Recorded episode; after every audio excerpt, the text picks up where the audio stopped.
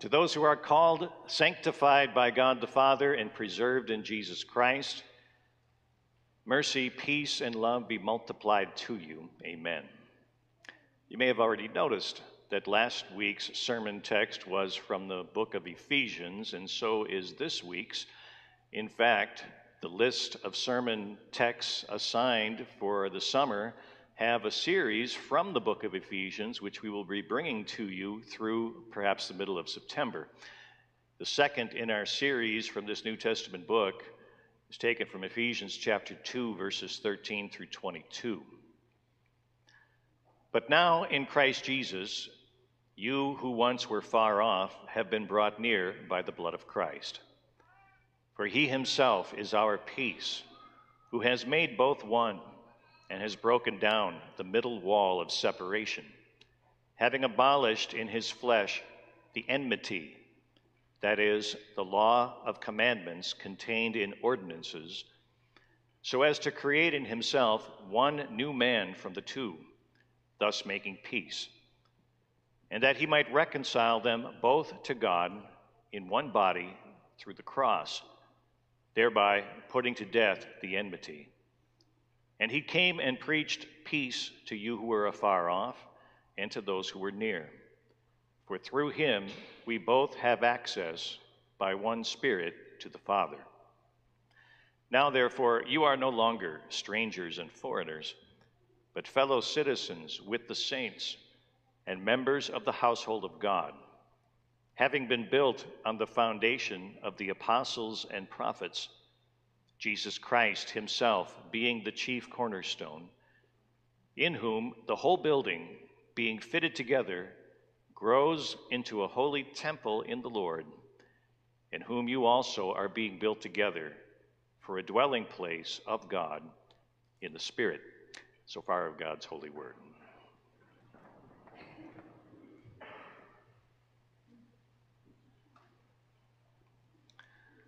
In the name of our Savior, the Lord Jesus Christ, who both tears down and builds up, both for our great blessing, dear fellow redeemed.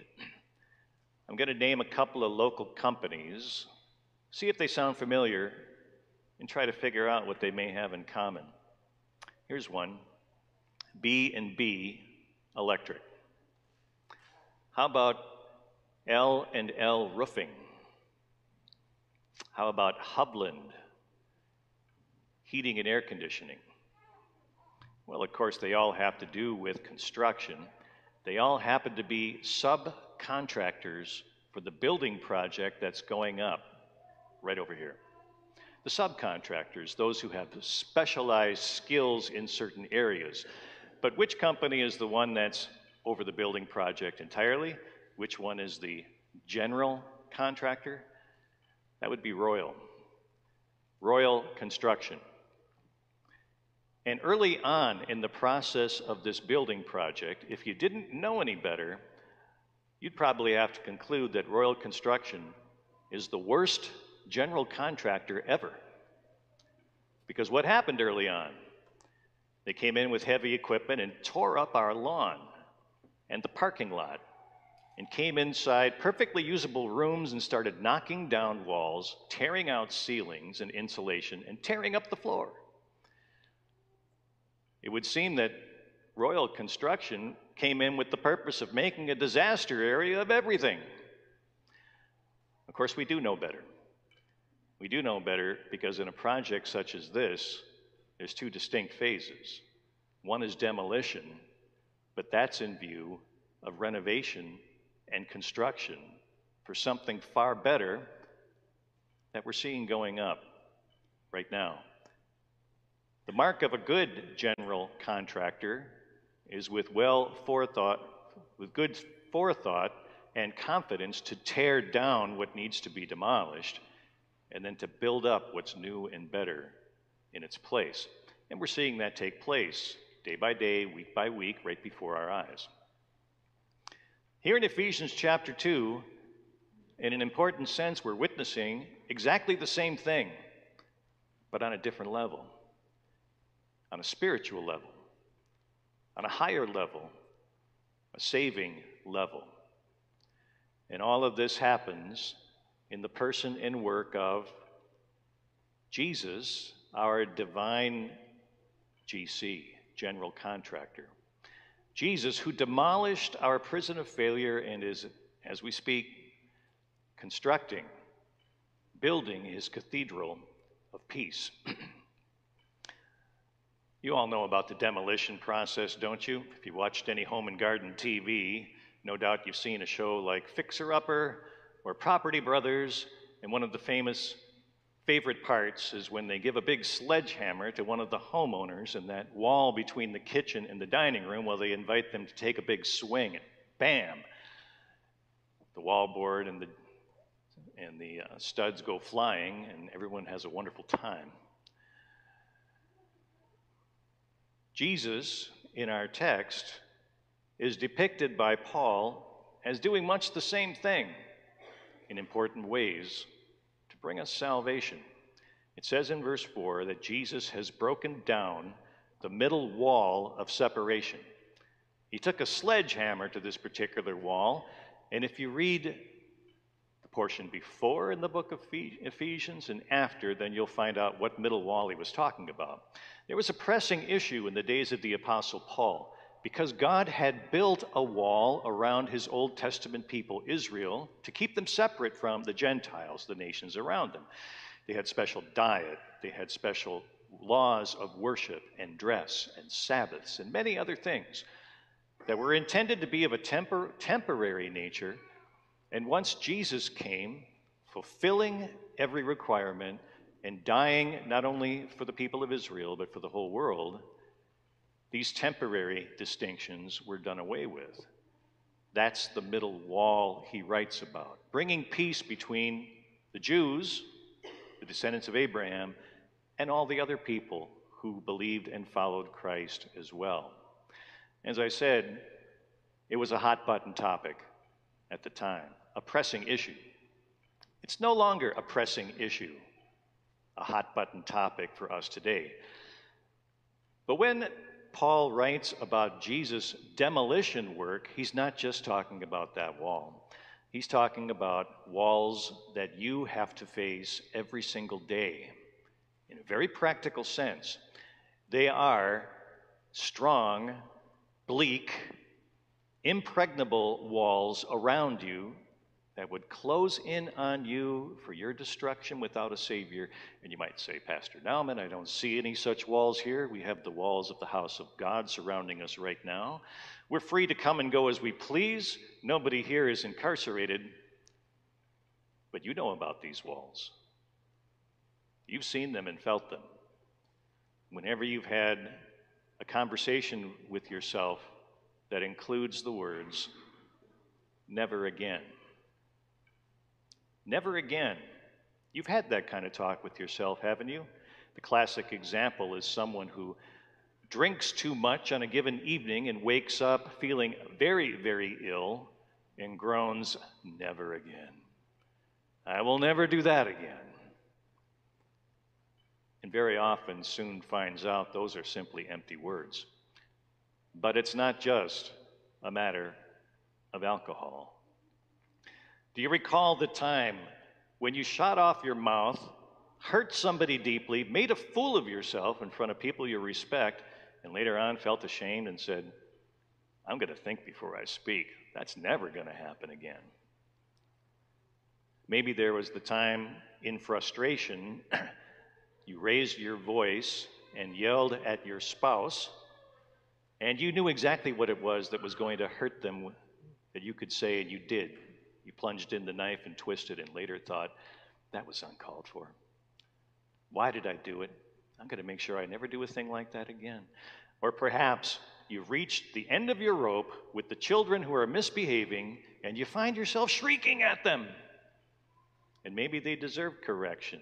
Maybe they were misbehaving, but they didn't deserve that. That was not helping them at all. And you think, never again. Have you ever lied to a loved one and it was found out and they were hurt deeply and you said, I'll never do that again? Have you ever indulged your eyes and heart with the filth that the world has to offer on the screen, and then later, in abject shame, thought, a child of God should never see something like that. That's something I'll never, ever do again. And in many cases, quote unquote, never again comes back to haunt you. When it does happen again, sometimes repeatedly. And we know because the Bible tells us so that this grieves our Lord God. Paul writes in Ephesians 4 Do not grieve the Holy Spirit of God, by whom you were sealed for the day of redemption. Let all bitterness, wrath, anger, clamor, and evil speaking be put away from you. And we know that we haven't put these and other things away from us. We know we continue to fail and fall. Those are the walls, the bleak, high walls that you have no power to overcome or break down. Bleak, high walls that, without a Savior, would stand in your way and keep you from heaven. God is serious about this matter. When you say never again, and it happens again, and you feel ashamed, soiled, even cursed, there's a good reason for that. Because as a sinner, you ought to. The Lord says in Galatians chapter 3 Cursed is everyone who does not continue in all the things which are written in the book of the law to do them. These prison walls, they have to come down, or heaven is lost and you can't demolish them, you can't make a dent. Well, that's where our divine general contractor, the Lord Jesus, comes in with his own kind of blessed destruction. He comes to do what you can't. Did you notice the vivid way that his demolition project is described here in Ephesians 2? In verse 14, we read, He has broken down the wall in verse 15. He abolished the enmity, that is, God's well founded hostility because of your breaking his commandments. He abolished it. In verse 16, it says, He put that enmity to death. He killed your sin. And He did it all by taking the blame on Himself, by offering up his life's blood all the way to the grave. He did it through the cross. We have more vivid language in this regard from Paul's letter to the Colossians, chapter 2. He wiped out the handwriting of requirements that was against us, which was contrary to us, and he has taken it out of the way, having nailed it to the cross. Oh, yes, Jesus, our divine GC, our general contractor, He's very good at demolition. He knocked down the walls of your failures, demolished your shame, took a wrecking ball to the wall of your sins. Every one you can remember and think of, and even those you can't, because there are those you know. The heart is desperately sinful, and very often we've got guilt we're not even aware of or don't remember doing. And that's why David in the Psalms prays this Who can understand his errors? Cleanse me from secret faults. And God answers that prayer, for the blood of Jesus Christ, his Son, cleanses us from all sin. Whether the great out there ones everyone can see, or just the ones that are hidden in the heart. Whether those that are a one time thing or those that are repeated whether those sins are something that plagues your heart and directly in your knowledge or not. The blood of Jesus Christ, his Son, cleanses us from all sins, and that's why, dear friends, Paul lays such emphasis in this section of Ephesians 2 on the word peace.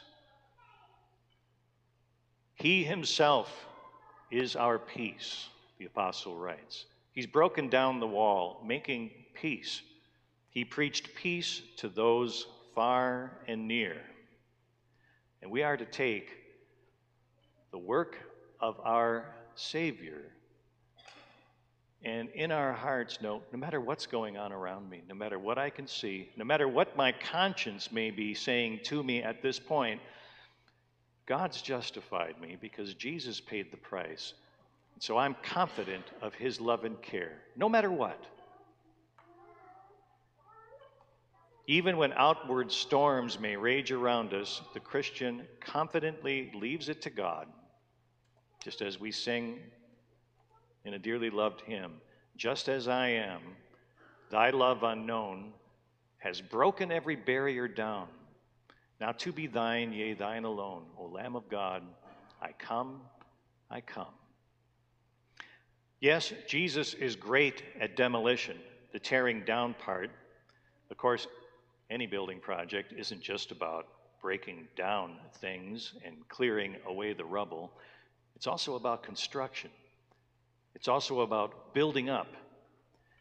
And in the person of the Lord Jesus Christ, we see through the Holy Spirit working in our hearts that He's the ultimate architect, He's the ultimate project manager, He's the ultimate master builder for what we know as the Holy Christian Church, of which you are a part with trust in Him. He is erecting in place of those bleak prison walls a glorious cathedral of peace, an awe inspiring structure that puts any earthly building to shame. In verse 19 of our text, Paul writes, Now therefore you are no longer strangers and foreigners, but fellow citizens with the saints and members of the household of God. You're no longer on the outside looking into this cathedral, but you're within it do you see what the Savior has done for you and in you? Can you look around this sanctuary right now and see the others who also know Jesus as the Savior? Do you know that you are fellow saints with them?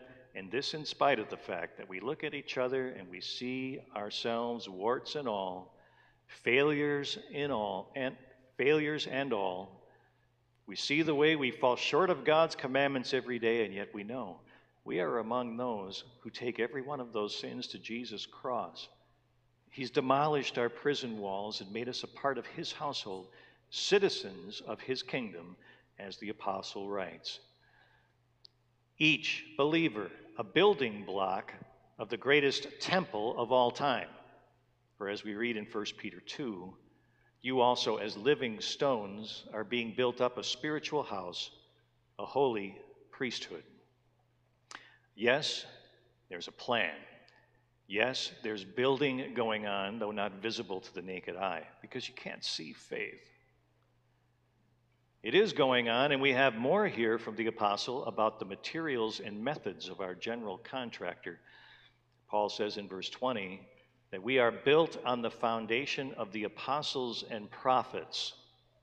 Here's our building project. The foundations were laid, by the way, for our new classrooms a couple of weeks ago. They need to be deep and strong to hold up the structure that rises above them. What strength do we have? We have the Holy Spirit inspiring Moses and the prophets in Old Testament times to tell of the coming Savior in great detail to show the story of our fall into sin, but the promised Messiah who's coming with ever greater clarity. And it's been preserved down through the ages so our hearts can rest upon it. We have the testimony of the prophets, we have the testimony of the apostles, Jesus' immediate followers who were brought to remember all of his words and teachings and have them written down, preserved throughout the centuries, so you can open up your Bible and know the accurate story and the truth of how heaven is attained, how Jesus is building his church right before you. Our faith is built on the foundation of the apostles and prophets, and just as each book of the Bible points to Jesus, our faith in all things is directed by and points to this cornerstone. Verse 20, once again having been built on the foundation of the apostles and prophets, Jesus Christ himself being the chief cornerstone, in whom the whole building, being fitted together, grows into a holy temple in the Lord, in whom you also are being built together for a dwelling place of God in the Spirit. Can you, even now, comprehend the awesome temple that God is building, living stone by living stone? Can you take in the glory of what God is constructing in the Holy Christian Church to be brought to its completion on the day of Jesus' return? The answer is no, and neither can I. We have a partial glimpse of what's going on here. We have the inspired word and we trust in it. We do not see it personally ourselves. Kind of reminds me of our own building project over here. Can you envision exactly what it will be like right now to walk from new classroom to new classroom to office space to new bathrooms to pastors' offices and see how it all fits together? Well, no, neither can I. We started out with this it's the overhead plan, it's upside down. We're sitting in the sanctuary. This is the old sanctuary. We're building new classrooms and renovating these. And prayerfully, within a few months, it will be complete. We'll be able to take in just how marvelous a blessing God has given us to continue the ministry of God's Word to our children and impart to them other useful knowledge. But early on, we had line drawings and diagrams, not really able to take in what it's going to be like when we actually see it in person. The same is true of Jesus' temple of peace, the holy Christian church, of which you are a living stone. We see only in part right now. We have God's word on what it will be. We'd like to know more, and we're looking forward with excitement to the day of the dedication of this temple of God. Behold, with eyes of faith that God has already given you, the awe inspiring, sweeping lines of His church, the place where God Himself lives. It's cavernous, the ceilings are almost out of sight. A light suffuses the entire area that comes directly from Father, Son, and Holy Spirit. And there we are. No tears, no sorrow, no pain, only intense engagement and joy in the presence of God Himself forever and ever. And we will see it when the day comes. You and me and everyone here, sinners though we are, have been washed clean, made citizens of heaven, children of God, part and parcel of that holy temple, the divine cathedral of God's cathedral of peace. Say, When do you suppose dedication is going to be for our classroom renovation and expansion? Well, we can't say for sure right now. There's a few variables at hand. We can say it'll be soon. We don't know exactly when, but what a great day that will be. A day of celebration of God's blessings to us for our expanded facility. See in person the completed building, ideal for the ministry of God's word to our children and all of us. What about the other dedication? What about the completion and dedication of God's cathedral of peace, the Holy Christian Church, the temple of His personal dwelling? When will that be? Once again, we don't know exactly, but it'll be soon. And what a day that will be when we get to behold with our eyes our dwelling place and that of God together with all believers in glorious holiness forevermore. We'll forever praise our Savior, the head and CEO of truly royal construction on that day, the one who tore down our prison walls, the one who is building in its place his church. In the meanwhile, we have the present peace we need in his care through this life, sometimes marked with trouble or sorrow. His peace sustains us as our hearts join with the thoughts the hymn writer penned. Though we here must strive in weakness, though in tears we often bend, what his might began in weakness shall achieve a glorious end. In Jesus' name, amen.